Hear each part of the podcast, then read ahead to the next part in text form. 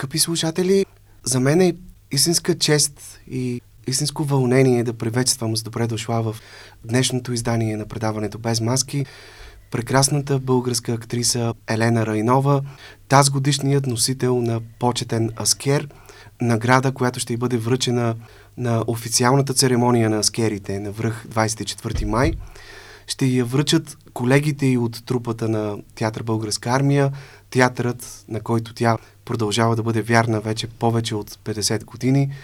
Госпожо Райнова, здравейте! За мен наистина е чест и ви благодаря искрено, че сте тук и че приехте поканата ни. Здравейте! Аз също съм много щастлива и доволна, че съм ваша гостенка.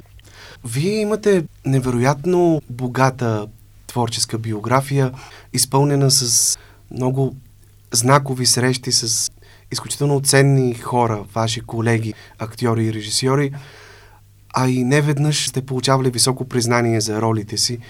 Какво е обаче мястото на тази награда, която ще получите сега, сред колекцията ви от отличия, овации и комплименти, които сте си извоювали през годините? Ами, аз мисля, че това е най-ценната награда, която ще получа, защото това е оценка на моите колеги. Тя не е държавна някаква награда.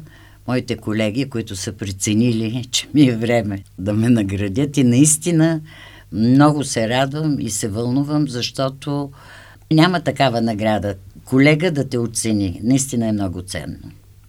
И то почета на Скер, награда, която се дава в специални случаи, дори не се връчва ежегодно, така че наистина е много сериозно признание. Използвате ли тази награда да си направите така някаква равносметка на изминатия до сега път? Ами да, въпреки че някак така все си мисля, че просто дойде моя ред. Не смятам, че нещо изключително, кой знае какво съм направила до сега. Да, работила съм много, но наистина някак дет се смеем, че ни дойде реда на някой от моите колеги, по-възрастните. И не може да не бъде това голяма радост. Изключителна радост. Като говорим за вашия път, ако ви върна назад към детството, как всъщност решихте да станете актриса? Вие сте израснала в семейство, в което изкуството е било на изключителна почет. Вашият баща Коста Райнов най-напред, докато е учил право, е играел в школата към Народния театър, а след това става един от основателите на оперетата в България, заедно с такива свои колеги като Мими Балканска, Асен Русков, Тинка Краева. И вие буквално сте израснали около сцената и зад колисите на музикалния театър. Тази генетично наследена любов към изкуството ли е предопределила пътя и желанието ви да се посветите на актьорското призвание? Вероятно, вероятно. Трябва да ви кажа, че никога не съм си помисляла, че мога да стана нещо друго. Никога. Аз наистина израснах в оперетата. Всички оперети класически ги знаех и до ден днешен – Просто на Изус ги знам. Като се почне от овертюрата, целият сюжет, ариите, дуетите. Много чести гости в къщи бяха, тогава разбира се, тя беше Леля Мими, Мими Балканска, Тинка Краева, Русков, събираха се, както се казва, така най-тривиално на скута им съм израснала. И никога не съм си представила, въпреки че баща ми, когато разбра, той много късно на четвъртия как бяха тогава тези... Четвърти кръг. Кръг, точно така, четвърти кръг. Вече трябваше да му кажа. И той много се стресна, помоли ме поне нещо да чуе от материалите ми, защото каза, все пак ще кажат, бе, този човек се занимава с театър, с изкуство, няма ли чул, че примерно не става изобщо. С голям зор казах му там нещо материалите и така и като ме приеха, наистина някак не му беше, не искаше, не искаше, просто защото знаеше, че това е един наистина много, много страшен труд, не винаги оценен. Толкова години, той също беше около 50 години в оперетата, но много интересно при мен е, че аз бях приета и в музикалната академия. Аз кандидатствах и оперно пеене, което за годините ми, аз бях на 18 години, то още дете – беше много изненадващо и за комисията. В комисията бяха Гена Димитрова, всичките светила, възможни наши български. И интересно, то гласа ми, деца каза, още мутираше, но ме приеха и колоратурен сопран. А, да, да, така... да, това е много смешно, че с Тоска се явих, с много тежка ария. Не знам какво са забелязали в мен, но бях прията и там. Трябваше да избирам и аз да. избрах театъра. Кое не... ви накара да предпочитете театъра? Ами, пред не знам и до ден днешен.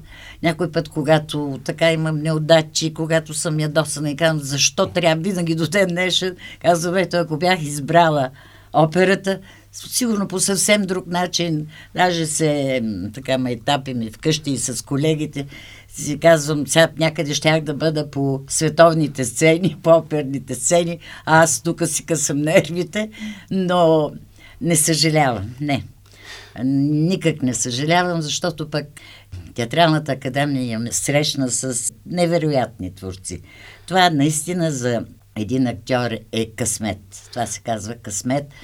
Първо... Вие сте имали, да, късмета и щастието да учите при един невероятен педагог и режисьор да. Методи Андонов, да. който в началото е бил асистент на професор Стефан Сърчаджиев. Да. И също време да бъдете част от един изключителен клас, клас, който така знам, че се наричате и до днес вечните методианци. Да.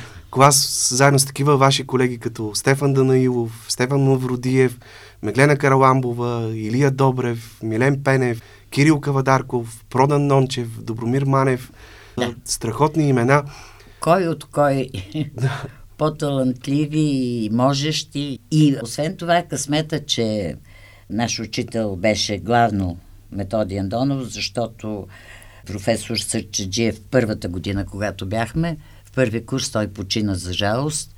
Да, тогава и, Анастас Михайлов. Да, пое, пое, но основният, който всъщност ни научи на театър, е методи. А, и след това също късмет, че много малко актьори могат да се похвалят да, да са работили с тези имена като Леон Даниел, Асен Шопов, Киркора Зарян. Невероятни. Това е наистина късмет. Наистина късмет. Кои са най-сериозните следи, които сте запазили в съзнанието си от студентските години и от уроците на вашите преподаватели, най-вече на ами, Методи Антонов? На Методи той имаше невероятната способност да ни обръща, както на наш език се казаха, стара да ни обръща и да правим неща, които просто не, човек не допуска, че може да ги направи. Невероятна способност да извади от нас тази емоция и най-вече, слава Богу, той ни научи на простота. Че колкото е по-просто нещо направено, толкова е по-голямо и наистина стойностно. И аз до ден днешен трябва да ви кажа, че да, има колеги, които, когато ги гледам на сцената, аз знам какво движение ще направят, как всичко е отмерено, като с метроном, движение на ръце, на крака, глава. Усещаш, че това е направено и това не ме вълнува. Аз обичам интуитивните актьори, защото интуицията е много велико нещо. А и, и самия да. той е имал невероятна интуиция към и към човека, и към актьора. Именно, именно, да, да. И ваши колеги са ми разказвали тук, че много често той ви е водил в сатирата, тъй като по това време той е бил да. режисьор в сатиричния театър, за да гледате, примерно той е казал, ето сега е момента на калата в Ериси, кое е представление, да. дайте да отидем и да го видим. Свинските, Свинските опашчици, опашчици да. да. По стъпалата сядахме така, грабваше ни изведнъж от аудиторията, поглеждаше си часовника, вика сега след 10 минути е този момент на калата. Притичвахме от среща до сатирата. Те също имаха голям късмет, тези актьори, сатиричните.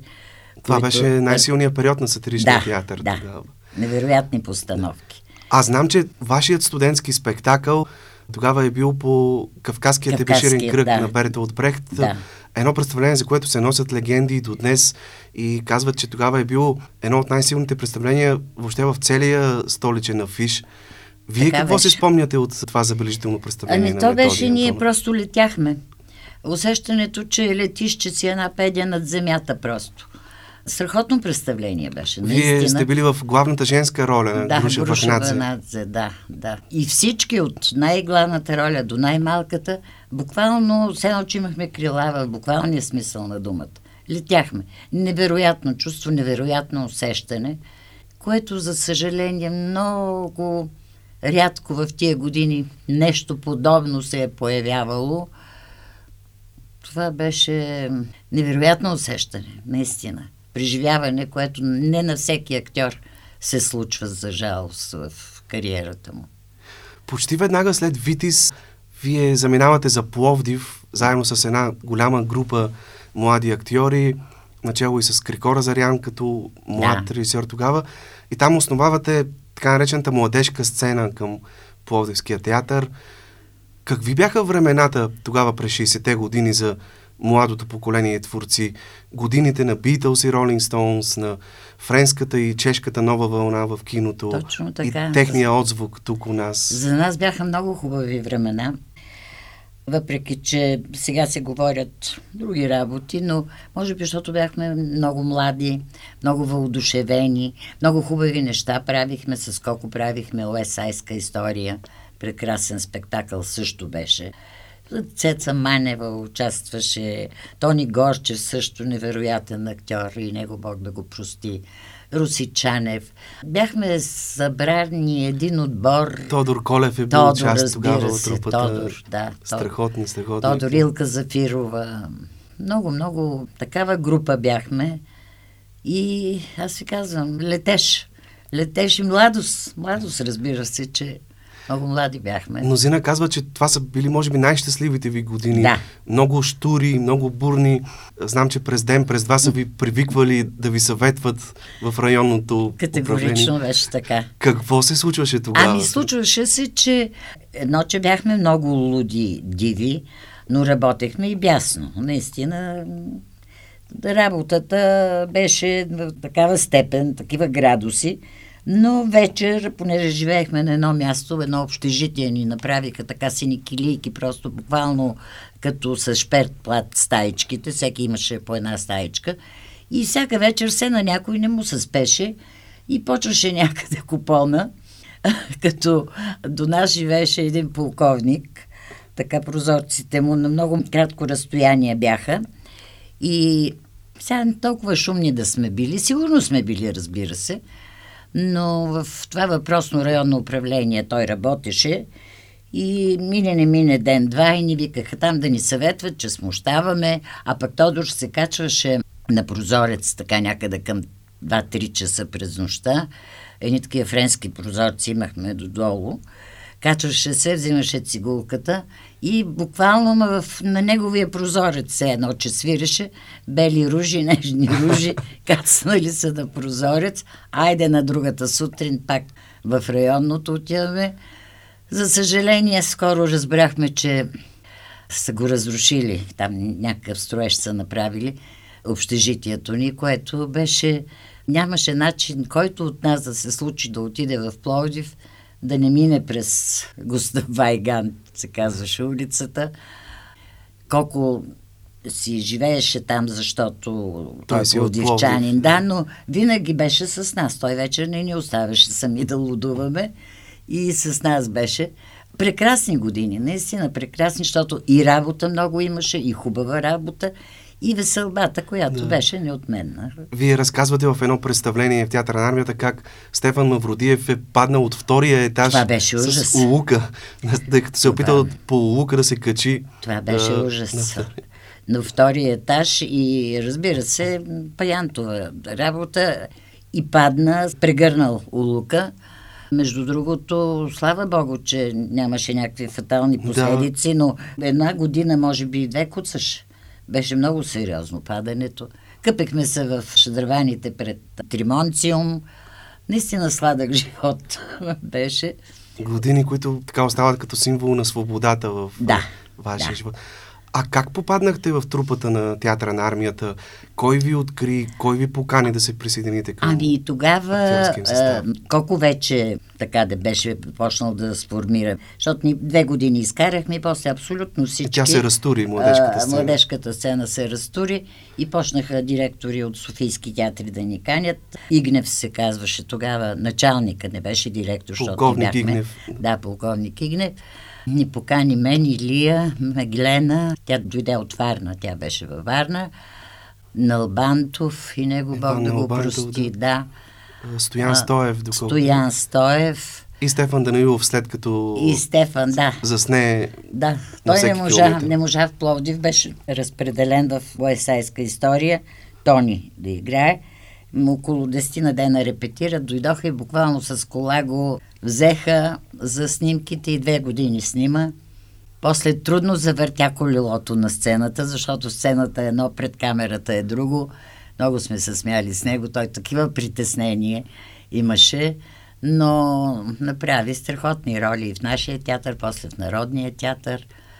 Но методи, ето това, което една негова заслуга много голяма, той ни научи да се обичаме, което е изключително важно, защото на сцената това личи когато хората, които работят, държат един на друг. Точно буквалния смисъл на думата обичат се. И до ден днешен, колкото и за съжаление малко да останахме, към Небесния театър се отправиха много-много колеги.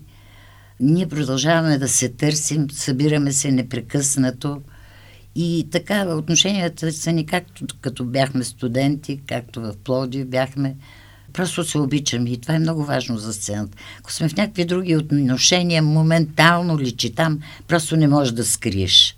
Не можеш да скриеш на сцената това отношение. И така, но ето вчера, за съжаление, изпратихме Емилия Радева, една да. голяма актриса, изключителна, дълги години. Аз с нея, първия ми филм, като първи курс студентка, Неспокоен дом, ми е с нея, тя беше майка ми игра, а Иван Кондов баща ми. Това ми е първия филм, който с нея се случи, че играх. И в театъра заедно първата ми роля е с нея. И това си говорихме вчера. Така си мислихме, че горе Небесния театър голяма конкуренция има вече. Страхотна конкуренция. Ние тук останахме. Те се събраха там просто да, няма да говоря за това, защото много се натъжавам.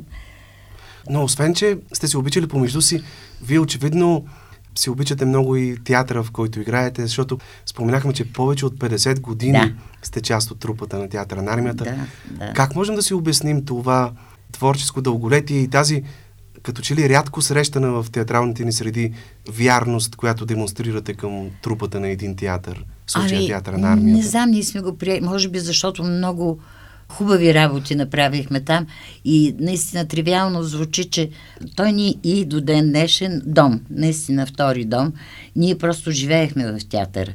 Сега младите актьори ги гледам, че така малко като чиновници идват на работа, след това бягат, всичко се разпръсква, а ние от сутрин до вечер и след представление бяхме заедно. Верно, че имахме по-малко ангажименти. Тогава нямаше тези възможности, които сега има. Въпреки, че също снимахме и в телевизия, и в кино, но там се така сдушвахме, живеехме, живеехме в театър и имали сме разни, така, като предложение евентуално за някой друг театър не мога да си представя, че можех да отида в някой друг театър. Мнозина големи творци, и Леон Даниел, и Коко Азаряни, Кирил Дончев, са споделяли, че има някаква магия в този театър. Точно така е. Вие има. можете ли се опитате да обясните на какво се дължи тази магия? Ох, ми то магия, ако може да се обясни, ще е, много, е, да. ще е много добре. Наистина има магия. Наистина има магия. Нещо има във въздуха там. И е много важно това, че не бяхме така по един, някак компактно отидахме хора, които по един и същи начин мислят, точно са мишленици, което също е много важно. И сраснахме се с този театър, просто се сраснахме и, и до ден днешен не можем да си представим, то вече и няма такива възможности, но някъде другаде да се отиде да си играе абсурд. Абсурд. Понеже си говорихме преди малко за равносметка, за тези вече повече от 50 години, кои ваши роли бихте посочили като особено знакови, с решаващ принос за израстването ви като актриса през годините? Ами, аз мисля, че Албена беше една от ролите. Това беше представление на Коко Азарян. Албена беше много хубаво представление и там такива имена, че то просто се казва не може да не стане спектакъл. Васил Михайлов играеше Нягол, Куцър Кирил също страхотен актьор от нашия театър, от по-старото поколение. Стефан Данаилов, Синебирски.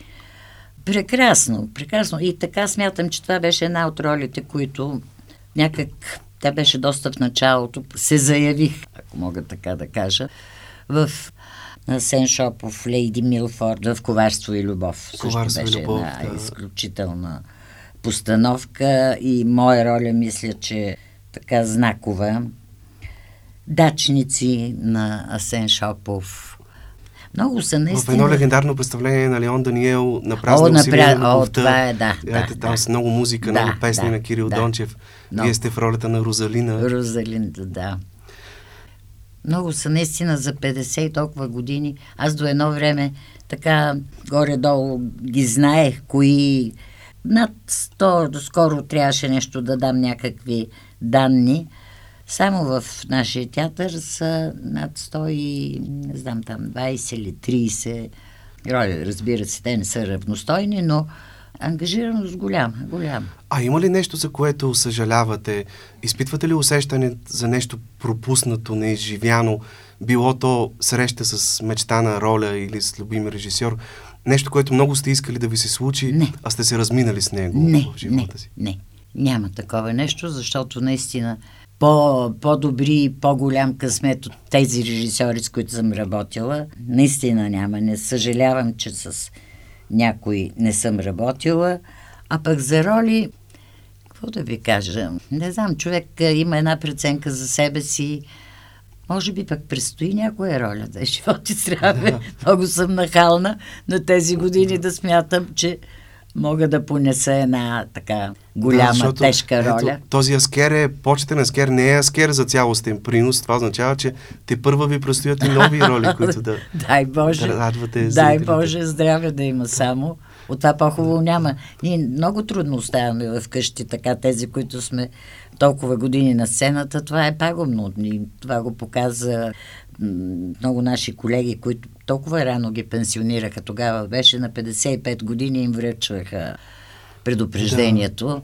Големи имена и Мария Русалиева, Емилия Радева също на 55 години я пенсионираха възраст, когато точно си набрал инерция, опит.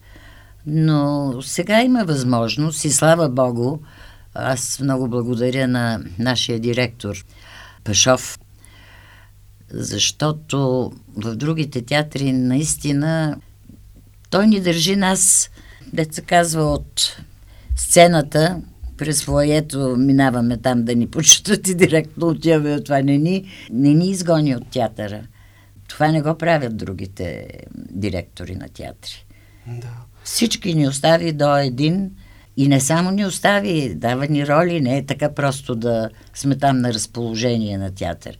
А от всички тези големи режисьори, с които сте работили, Методи Андонов, Леон Даниел, Крикора Зарян, Асен Шопов, Красимир Спасов, имаше ли някой, който така чувствахте най-близък до вас като светоусещане, режисьор, който е оставил най-сериозна следа така, Ими най-сериозна следа, това е учителя ни, методи. Методи. Защото всъщност той ни научи на всичко, с него най-много сме работили, ако нещо сме станали, негова е заслугата изцяло.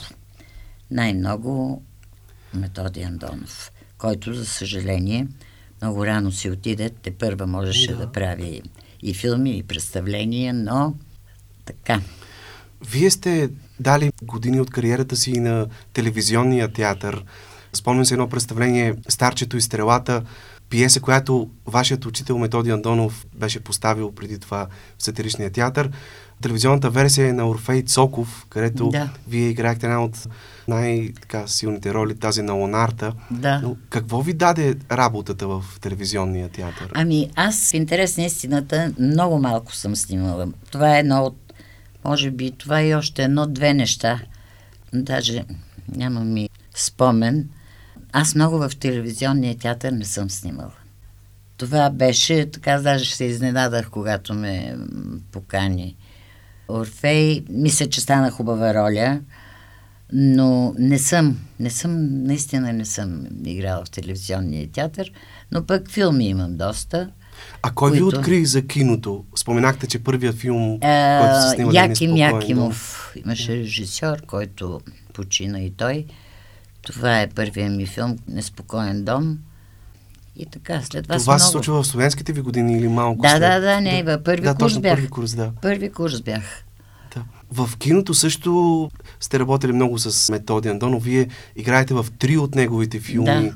Голямата скука, няма нищо по-хубаво от лошото време и, бяла. и бялата стая. Все да. така знакови филми, знакови роли за вас.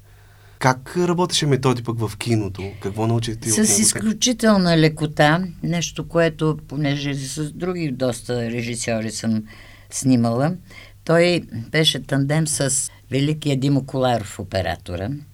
Да. Той също много допринасяше за това, че някак не се усещаше. Димо Коларов винаги беше готов с осветлението. Никога не сме чакали за осветление. Методи е изключително подготвен, което е много важно. Сега идват, почват да се мъдрят, да мислят, да ма от тук ли, от там ли. Това е изключително важно, подготовката. Изключително подготвен. И в тандем с Димо Коларов така изливаше се всичко. Изключително удоволствие беше бялата стая с апостол Карамиите, с който също толкова леко се работи.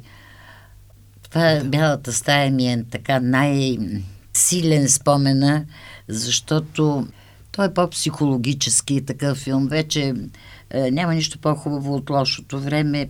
Друго. Не, но бялата стая за мен е като работа най-дълбоки следи е оставила. В същото време много хора и до днес ви помнят от филма Момчето си отива на Людмил да. Кирков.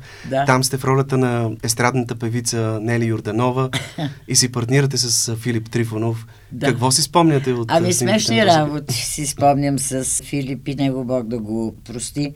Снимахме във Враца филма и там имаше сцена с едно моторче, дети два да ме вземе да. от хотела, като излизам с моя състав от хотела и да се кача на мотора и ме качва горе на планината на някакво там заведение.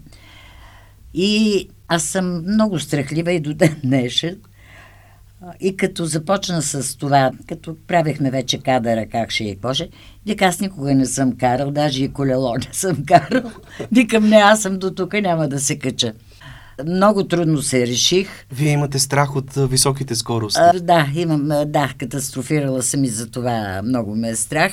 Но като ми каза, че не е карал даже колело и се качва на моторче сега, то неверно, че не е от тези големите мотори. И действително правихме така няколко дубъла, защото не може, той не може и равновесие да пази. Аз отзад пищя, тръгва внезапно, излетява ми шапката. Голям смях беше, но най-накрая го направихме. Но той е сладък, много сладък, Филип. Тогава с този мотор, така, хем беше страшно, след това много се смяхме. И до ден днешен, като го гледам, аз много трудно това нещо, което трябва да кажа със сигурност. Аз не си гледам нито филмите, изобщо не мога да се гледам, ми става лошо, като се гледам. Аз нямам един цял филм, който така да съм седнала от началото до края да го гледам.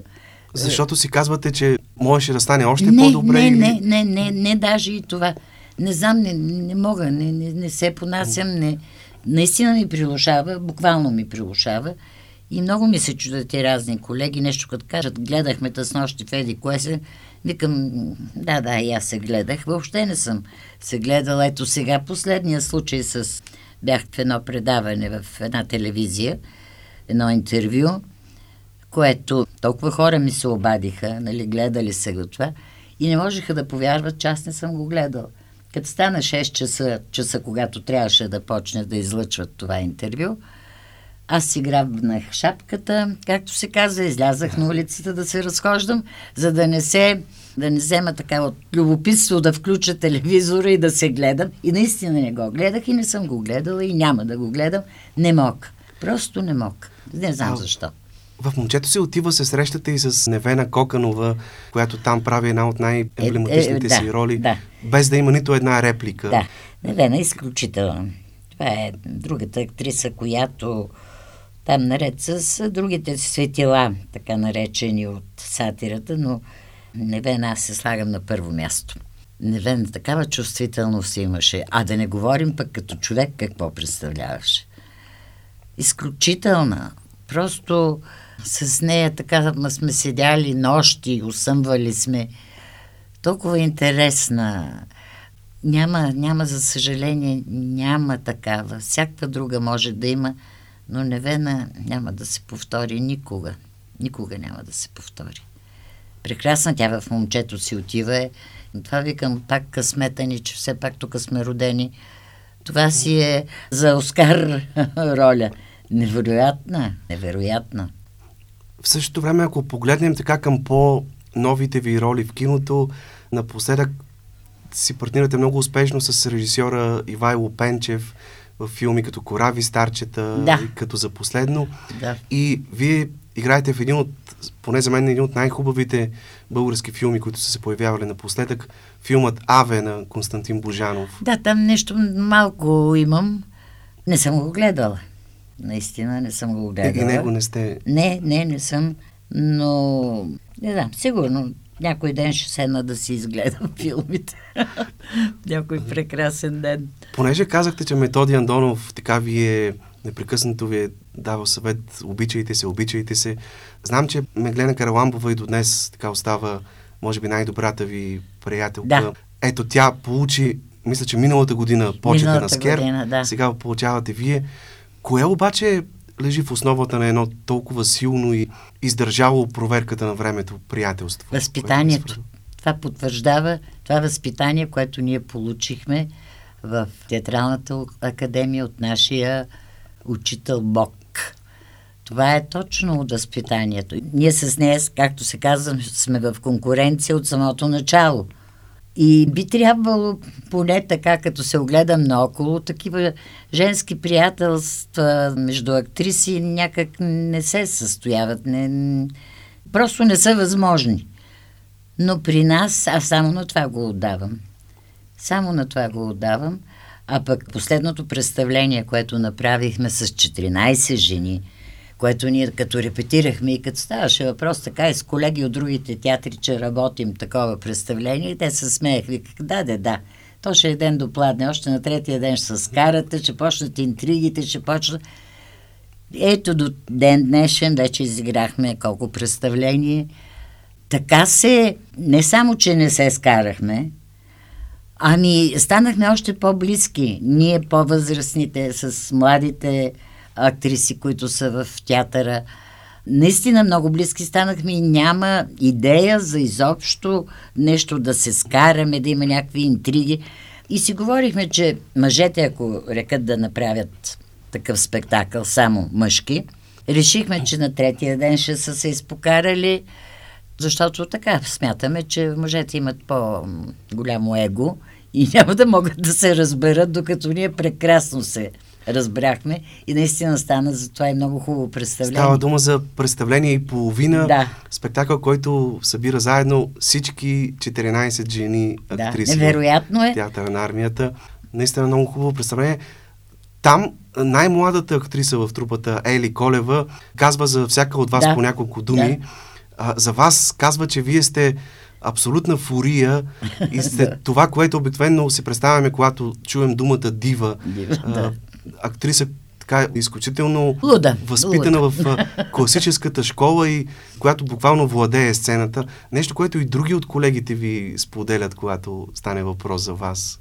Еми, лудост някаква. Да, Сигурно има нещо такова, но аз съм много доволна от това представление, че успяхме така да си съхраним, не само да си съхраним отношенията, но и да ги развием. Но за това има, аз забравих да спомена и режисьора, Стоян с който Радев, напоследък, да. да, правих и това на Оскар Уайлд, Жена, Жена без, без значение, да. И той е страшен режисьор. Трябва да ви кажа, че в него има много хляб. Много. А много. за вас казват, че сте изключително рефлективна актриса и така както в момента се смеете неистово, още в следващия момент можете да се разплачете. На какво се дължи една такава това е, свръхчувствителност? Е, свръхчувствителност. Такова бързо превключване от едно емоционално състояние. Лудо, сигурно. Това си е белег за актьорско майсторство. Не знам за какво е. Според мен това си е лудост. не знам. Не знам, но наистина, за да си актьор, сигурно трябва не малко лудост. В най-хубава смисъл на думата лудост, защото че ако си много рационален, някак като ли не се получават нещата. И емоции, чувствителност. Де да знам, не мога да го определя защо е така, но то е извън мен просто. Не е сега ще се разплача или ще... То идва, случва се без да те пита. В този спектакъл, представление и половина, разказвате много интересни истории, свързани с Стефан Данаилов. Да, и бяхме много близки приятели, от студенти още и до последно. Много са случките с него, в повечето случаи са много смешни, той беше изключително смешен човек.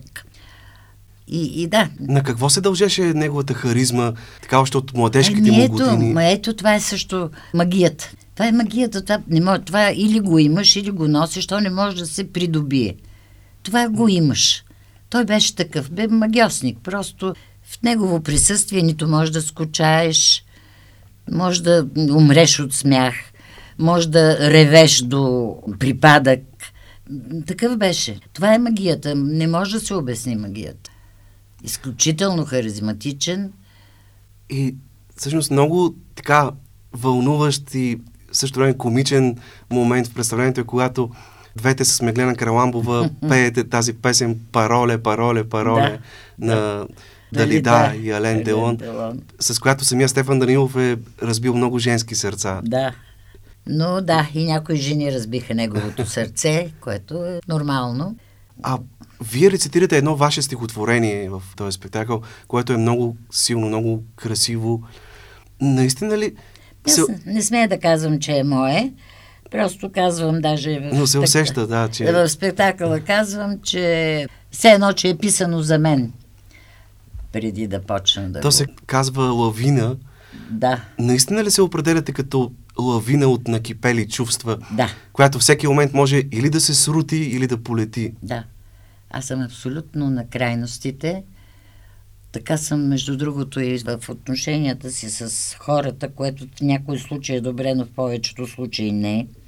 Защото реагирам на секундата, след това в повече, в много случаи бъркам, след това съжалявам. Аз много рефлективно, много бързо реагирам на всичко. Няма при мене замисляне, премълчаване, което не е много, много хубаво. Но наистина лавина съм. Точно от накипели чувства. А кое е онова, което продължава да ви дава и днес смисъл, вдъхновение и енергия да продължавате напред? Единствено, моята дъщеря ми дава тази енергия и желание за работа. Това е всичкото ми и така, ако нещо съм постигнала, ако нещо въобще съм направила – подсъзнателно това е само благодарение на нея. И въобще на първо място, не знам, може би другите актьори смятат другояче или пък не искат да си признаят. На първо място за мен е семейството, детето ми и след това всичко останало. Театър, кино и така нататък. Колкото и да звучи, не знам който както иска да го приеме, аз съм това. А имало ли моменти, когато сте се чувствали отчаяна, обезверена, Естествено, кой човек, в кой човек не е изпадал в такива състояния? Разбира се, то всичко не е цветя и рози, но пък имам чувство, че бързо се съвземам. Особено когато има работа, и то работа, която ти хареса, която те вдъхновява, успявам да се събера, но разбира се, че има тежки такива моменти, когато казваш край до тук беше. И после, както Мария Русалиева, Бог да я прости и нея, вика съм като ловните човечета. Събариш го, хоп, обръща се обратно, отърсва се и продължава. Имам чувството, че и аз съм така на земята, айде обратно и продължаваме напред. Все още имам енергия за такова нещо, сигурно. Не е далеч деня, в който наистина много важно пък и това е човек да каже, да, да прецени до тук беше, да не допускаме да така да, ох, милата, ох, това трябва... Имах колежка, която ми казваше, като видиш така, че вече не мога, че почвам даже и глупости да говоря, вика, бутни ме. Най-известна артистка. Еми, дойде един момент, в който аз леко побутвам, побутвам, блъскам, няма, няма. Така че много ме е страх да не, не се стигне до там да трябва да те разтресат, за да осъзнаеш, че вече е дошъл този момент. Но дано да е малко по-натам. Все още ми си играе, все още вълнението е много голямо. Дано, дано да има здраве и да е жив и здрав и миро да ни държи, защото той ако каже, айде отивайте си, просто нямаме избор. А споделяте ли мнението на една от чеховите героини, Нина Заречна, от да. Чайка, че важното в тази професия е не славата, а да умееш да търпиш. Разбира да търпиш, се. да си носиш кръста точно, и да вярваш. Точно, точно, точно това е. А освен това пък и при мене, това на последно място е било аз за славата. Колеги гледат да отидат тук, там, кани ли ги, не кани ли ги, сами се предлагат. За мен винаги е било не съм напориста, което не е много хубаво, че така даже ще кажеш, че тя не е амбициозна, но пък другата крайност на прекалено амбициозните, лично на мен ми е неприятно, защото това личи. Такава прекалена амбициозност ме направо отвръщава. Не ме интересува славата, наистина. Не съм я търсила. Абе, такъв съм чешит дивак общо взето. И накрая ми се иска да ви попитам какво е за вас публиката. Научихте ли се така с годините да, да усещате пулса на публиката, да разпознавате нейните Всичко е публиката. Ние играем за публиката, за никой друг. И вълнението до ден днешен, така хора, които са по-настрани от театър, не могат да повярват, че не само на премиера, ние имаме до сцената една стаечка, която там има едно шише с валериан което като се влезе така вече за сцената, всичко мирише като в болница на Валериан, защото минават всеки, който откъдето, особено на премиера, става нещо страшно. Шишето огромното заминава. Всеки налива в чашите там, отмерва капките, гълта и то актьори и актриси, дето играли, играли. Ще кажеш, това е вече рутина, няма страх. Страшно нещо е. Кръвното ти отива до не знам къде, ръце треперят, крака треперят. Изключително е. Преживяването е страшно. Страшно е. А кои реакции на зрителите са ви по-скъпи? Бурното ликуване или миговете, когато цялата зала застива За, в тишина? Застива, когато аз на това стихотворение тук сега изпитвам огромно удоволствие в представление и половина, защото някак ми се струва, че така и публиката по-лесно може да се засмее, да реагира по-бързо, но когато замлъкне, настъпи една такава тишина, чак аз си стръпвам. Това е нещо, което ми харесва повече. На това стихотворение започнах да казвам, което казвам в представление и половина. То не е дълго, но за тия там, не знам, две минути ли са колко. Искате ли да го кажете, ако го знаете на изуст, да завършим с него? Това ще бъде ами, прекрасен да, да успея да го кажа, да. защото го забравям. Не знам. Ще се опитам, но там публиката замлъква, замръзва. Лавина съм от накипели чувства. Ще рухна всеки миг. Ще полетя. Не съм ли стара, за да ми се случва? Не е ли време да ме кротне възрастта? Обичала съм. И са ме обичали. Мечтана бях и съм погубвала мечти. Такава съм. От грешните момичета. Светът си има предостатъчно светци. Прекрасно. Лавина бях, лавина си оставам и да ви кажа ли, въобще не съжалявам. Прекрасната актриса Елена Райнова, много ви благодаря, госпожо Райнова, за този разговор. За мен наистина беше чест да гостувате в нашето предаване и ви пожелавам на добър час от тук нататък и още дълги години да ни радвате с прекрасните си роли на сцената на Театър Българска армия. И аз много ви благодаря. И за мен беше удоволствие.